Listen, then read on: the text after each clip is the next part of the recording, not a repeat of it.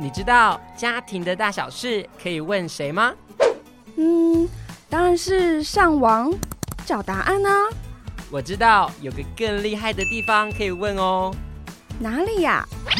小桃家，欢迎收听小桃家幸福家。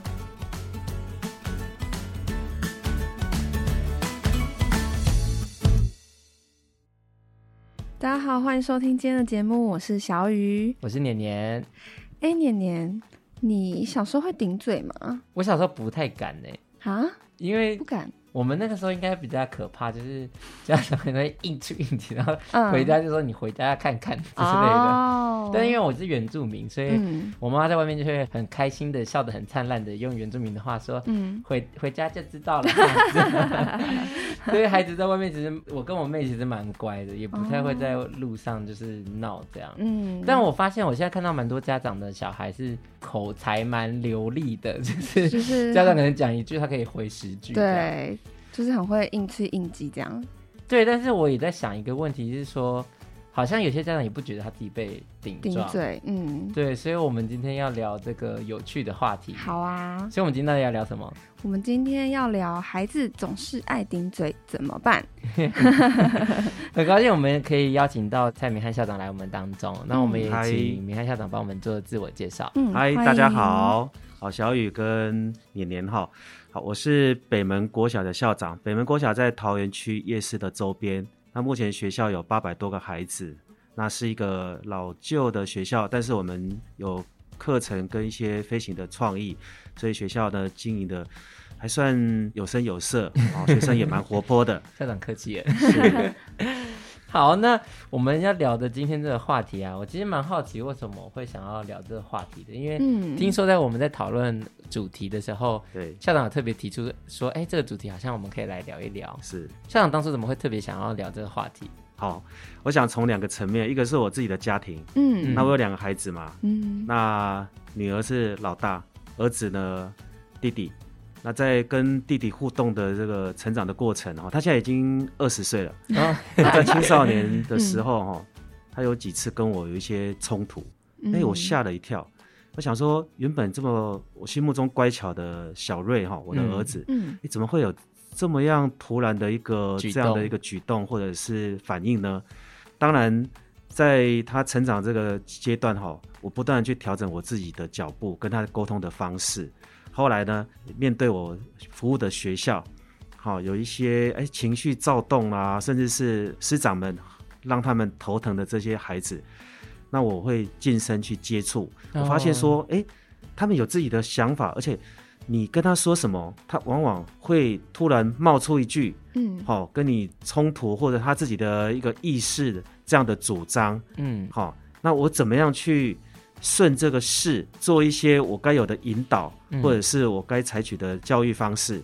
哎、嗯，这个我不断的在思考，所以不但是家庭中，然后学校中也面对到接触到，所以让我说，哎，这个主题如果我可以来分享，是蛮有意义的。嗯，因此选定它。刚刚校长讲到一个蛮有趣的点，就是其实我们人在讨论的时候，我们比较多都是想到家长被。孩子顶嘴，对，但是我们比较少想到，就是在学校，这个学生顶撞老师这件事情，其实常有。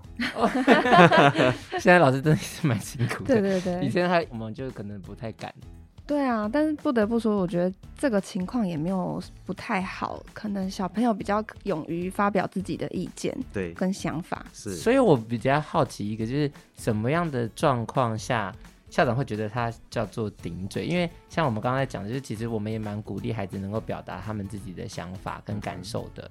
对，那一定是跟这样的状况有一些不太一样，才会觉得说哦，这样是顶嘴的情形。我是认为是，比如说好了，最简单的，当你跟孩子下一个指令的时候，他跟你说不，嗯，或者是你讲了一个道理，哦，一个事实或现况，嗯，他告诉你说，哎。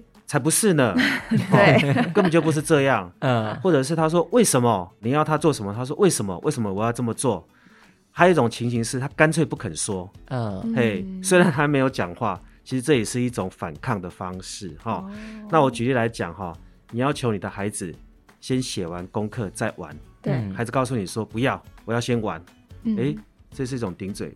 那再来，他做错事情了，你要求他道歉，他告诉你我不要，我没错，嗯、好，这也是。嗯，还有你要督促他学才艺的时候，他跟你说我为什么要学？哦，例如说拉小提琴，你指责他说你这边有错，他说根本就不是，哦，你错了。然后爸爸爸或妈妈，你不对，不懂。哦，这也叫顶嘴。嗯，还有你知道他有错的时候，你询问他说：“哎，你知道你犯了什么错吗？”嗯、他告诉你说：“都没有。”或者是他认为你冤枉他了，嗯、哦，他不肯承认，或说这是别人做的哦。嗯、像这种不愿承认或推卸的这种情况，也是一种顶嘴。所以听起来，校长觉得顶嘴的归类，我自己会把刚刚的那几些状况归类在面对对错的那个价值上面的冲突。是，所以很多时候是感觉是。如果孩子的价值跟我们有一些冲突的时候，对，我们就会有被顶撞的感觉。是是是，那甚至是有的时候会有一些情绪，会觉得不舒服，这样，嗯、哼哼哼可以这样说吗？是的，可以这样说。孩子哈为什么会爱顶嘴？嗯，其实这几个我归咎的原因是哈，第一个他讨厌被父母或者是长辈、嗯、师长来压制命令的感觉。嗯，他觉得说我可以自己做主啊。好，再来。他想要表达自己内心的想法，对，哦，你们大人可以想，有你们的认为，那我也有自己的思想啊，嗯。嗯。再来，他想要证明自己可以做到，你告诉我要做什么做什么，哎，不对啊，我就有自己的法则啊，嗯，我可以啊，为什么你不让我试试看呢？嗯，好，另外就是他想要引起父母或者师长的关注，嗯，他可能没有发声权，他可能没有被看见，但是。他把自己的想法勇敢的讲出来，他认为说这样子大人就会看见我，嗯，哦，这是我归咎的几个爱顶嘴他的原因呐、啊。了解。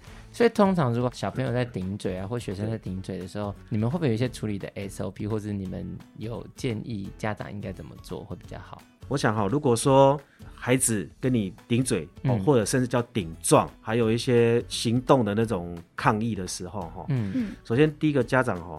努力来转念啊，就是跳脱出那种框架来。嗯，如果你认为说他就是挑战你，他不听话，他不乖，这样的先入为主的观念，你就会让自己陷入一种很生气、不能接受的状况。嗯，所以呢，我鼓励大家哈，有鼓励我们的家长们哈，你先跳出这个框架来，嗯，你不要把它当做它是一种不听话的表现，就是在挑战家长的意思。是的，是的，嗯。那第二个呢？你的生气或者是不以为然，一定是会有的。嗯、那这个时候，你先让自己的情绪缓和下来，你先不要急着去斥责他，去纠正他。嗯，那我这边给各位一个可以平反情绪的方式是：第一个是，你先深呼吸。那要怎么深呼吸？你知道，很简单。嗯，你先专注自己吸气、呼气，把你的专注力放在吸气跟吐气这两件事情上面。嗯，看起来有点匪夷所思，其的确啦。就这么简单。哦！你这个当下呢，其实过了几秒钟，你会发现说，你原本的那个整个火冒三丈的情绪，嗯，就稍微好一点了，嗯。好，再来，你可以调整姿势啊，啊，例如说你坐着的时候跟他在对话啊，你就让自己先躺舒服一点，靠着，好，然后呢，如果你是站着的时候，你试着把你的双手轻轻松松的放下来，不要握拳，嗯，好，啊，然后留意自己身体的感受。除了刚才讲的那个吸气跟吐气的状况之下，你可以诶留意一下自己四肢啊，还有筋骨啊，是不是可以让自己这样平缓一点？嗯，好，那这三个步骤呢完成之后，其实你的冲动就已经减了大半以上了。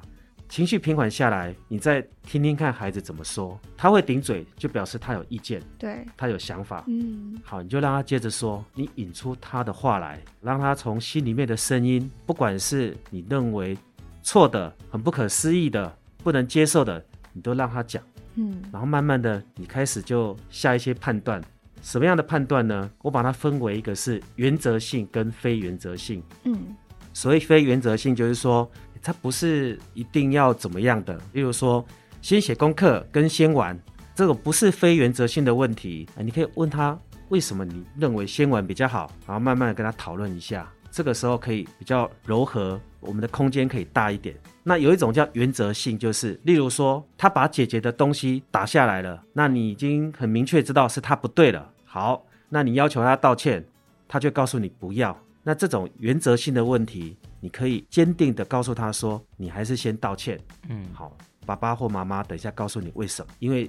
明显就是他犯错在先嘛，嗯，好，那处理原则性跟非原则性的问题要有不同的立场，嗯，那这样的话，再透过你们的一些对话，你们之间的一些互相调整的空间啊，慢慢的就可以把孩子们顶嘴的这种状况，好，把它掌握到，那成为你们之间从危机变成转机，促进亲子关系的一个好的机会点。就像我们好像每次在谈那个亲密关系一样，就是有的人其实蛮害怕冲突的，对对。但是在每一次冲突的过程里面，可以更了解彼此，然后是是，在每次的修复跟调整之后，那个关系反而会更紧密，对对。可能就有点像校长刚刚讲的这个部分。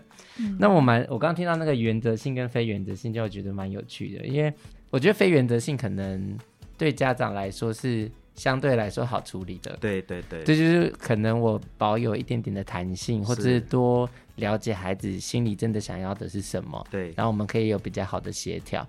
但当原则性的东西，家长也很难说，那我退一步，因为那就是一个原则，嗯、就是一个大方向，就是可能在家长的价值观里面，那个是不可动摇的东西。对对对。那碰到这样的情况，到底应该怎么做会比较好一点点？就像刚刚想说要坚定，那。嗯可能也要温柔又坚定，这好像也是需要有一点功夫，对对。其实啊，如果遇到这种原则性的哦，刚刚主持人讲的很好，哦，家长的价值观会去左右的这一切，会去决定这些嘛。例如说，我刚刚说，你明确的知道他已经犯了错了，那你要求他道歉啊，或者是他的偷窃这个行为，嗯，你确定是他做的，没有冤枉他，好，那你要求他。要做什么样的一个惩罚或改正嘛？啊，像这种的话，嗯、那孩子还是在那边撸啊，还是在那边，甚至用那种比较情绪化的语言来跟你应对的时候，那我认为是掌握到几个原则的。嗯、一个就是说，不要在大庭广众、公共场所的时候马上训诫他，让他没有面子。嗯，啊，你可以把他带离，可能他比较角落里面啊，比较隐秘的空间，再要求他去改正。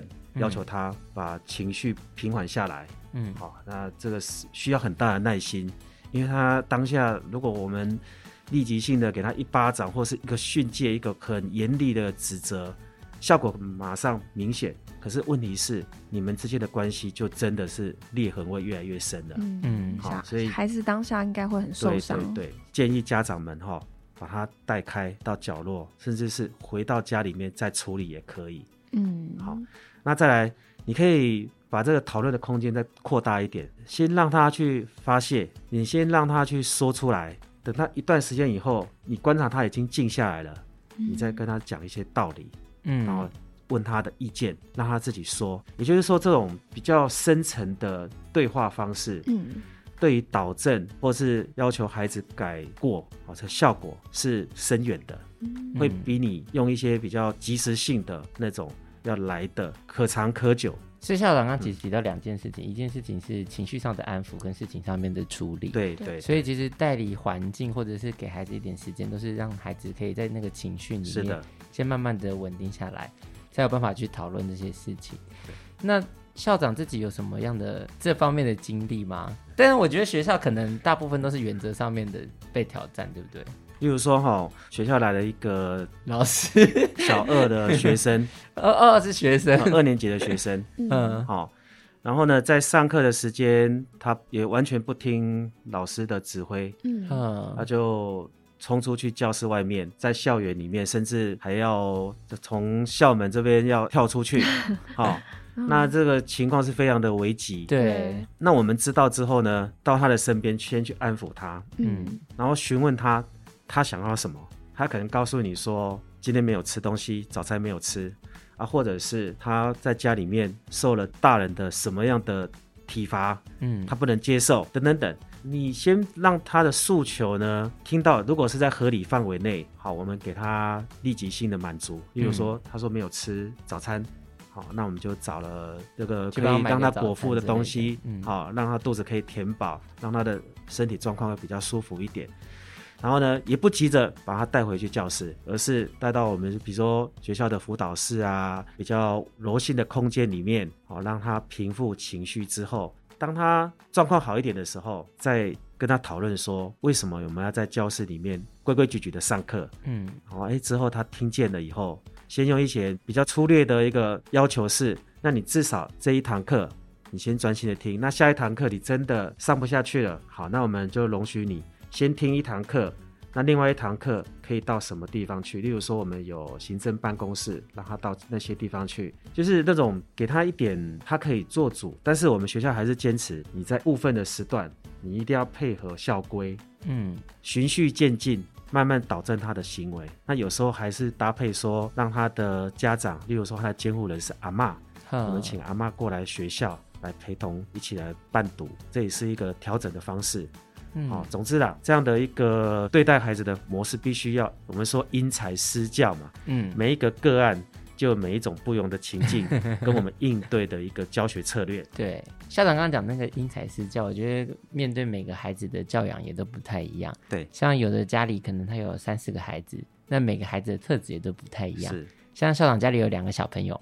那大的跟小的听起来感觉个性上面也不太一样。对。那在处理不管是他们的情绪啊，或者顶嘴的行为上面，校长可以跟我们分享一些生活里面的例子吗？好的，好，我有两个孩子哈，老大是姐姐嘛，嗯，那姐姐哦，从小是品学兼优型的，嗯，所以我们跟她要求什么，她往往就是说 yes。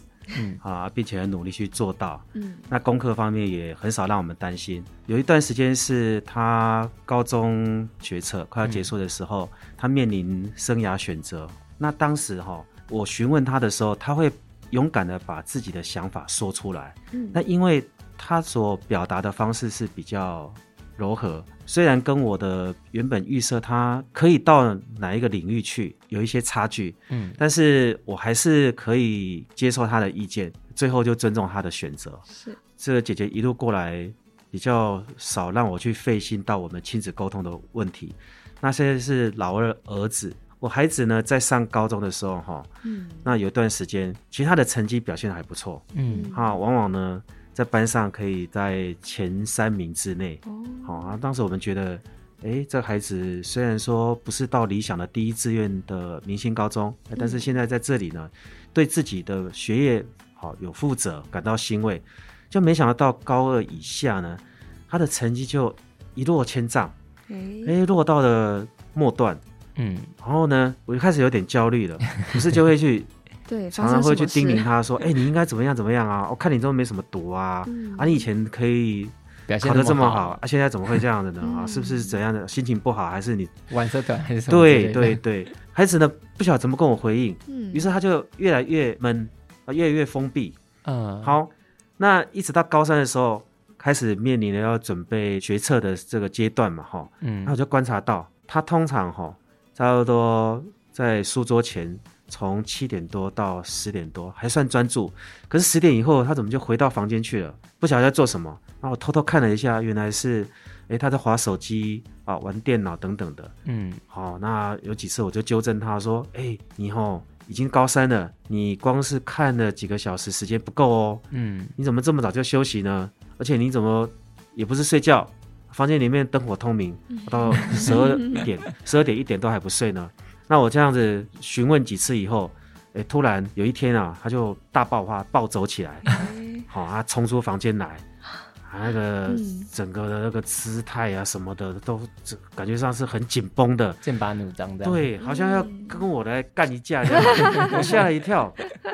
好，那因为那个我们之间冲突的声音哈，争吵的声音太大了、嗯、啊，妈妈原本在睡梦中呢跳起来到客厅里面帮我们排解。那这时候我是要求自己说，我要先平衡情绪，因为孩子十七八岁这个当下嘛，真是这个血气方刚的时候，血气方刚的时候哈，我应该先让妈妈去介入处理。嗯，于是我就退下来，好，也不要再跟他顶哈。我有听到孩子在不断的咆哮，嗯、他说 爸爸不懂他，哦，爸爸在找他麻烦，挑他毛病等等等之类的。好，那我告诉自己说，没关系，就让孩子讲，好。嗯，然后妈妈已经在现场了，妈妈已经在安抚他了，我我就先回房间好了。那过了两三天之后呢，我观察一下我孩子情绪比较平和的时候，嗯，于是我就找了一杯饮料，先跟他闲话家常起来。嗯，好，那起初他也不肯跟我说什么，嗯，因为他也在气头上，哈，嗯，哎，后来呢，他看到我的诚意以后，他才缓缓的吐出一些，他说其实他有在读，嗯，只是他有他自己的方式，他前面专心读，后面他要放松嘛，对，他说他的成绩这样子落后退步了，他自己知道，他说叫我们不要急，他说爸爸你不懂，你不要急，我自己会有自己的想法，好，我想也是了，哈。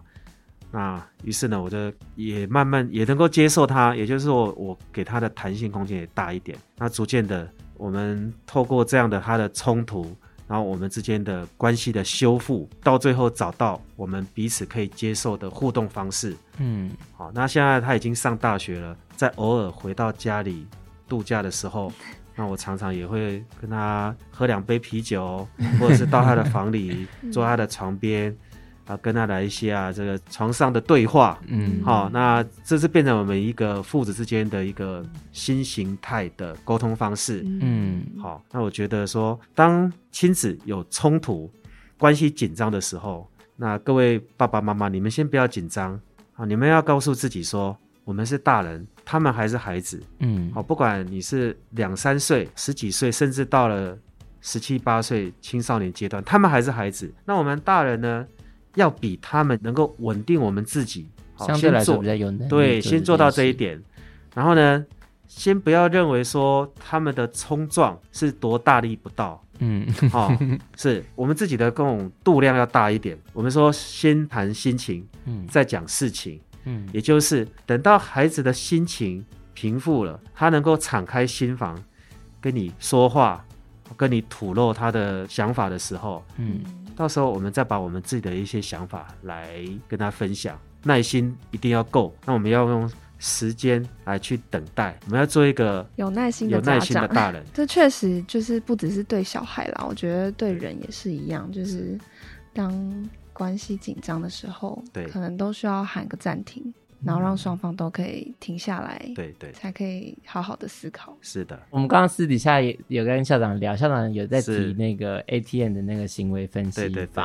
然后我觉得听到校长这个故事的分享以后，就更能够清楚行为分析法。嗯、校长要跟我们稍微分享一下行为分析法吗？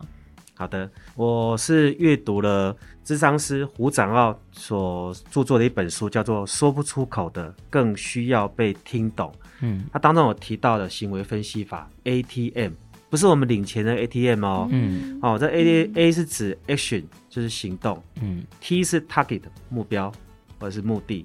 嗯，M 就是 motivation 动机。嗯，当孩子有这些行为的时候，不管是冲撞，嗯，还有偷窃，嗯，或者是情绪暴走，嗯。啊，攻击性的，有时候我们要去分析他背后他的所要表达的是什么。那这些行动，我刚才说 target 的嘛，哈，他比如说好了，他出手去打人，嗯，他的目标是什么？他是在捍卫自己，或者只是要抒发他那种不满的高涨的情绪，嗯，我们再慢慢的去思考一下，他让他产生这些行为的动机，例如说他一直被压抑住，过去一直被压抑，嗯，那当然有机会他要反抗，这是他的动机。他会偷窃，他的动机是什么？他想要满足欲望。或者是他想要被看见，诶，这有可能哦。嗯，好、哦，所以呢，一件事情出来，其实用这个 ATN 分析法去了解它的脉络。所以我说啊，看见孩子的行为，啊，透过这个行为呢，你要去深入去知道说孩子要达到什么样的目的。嗯。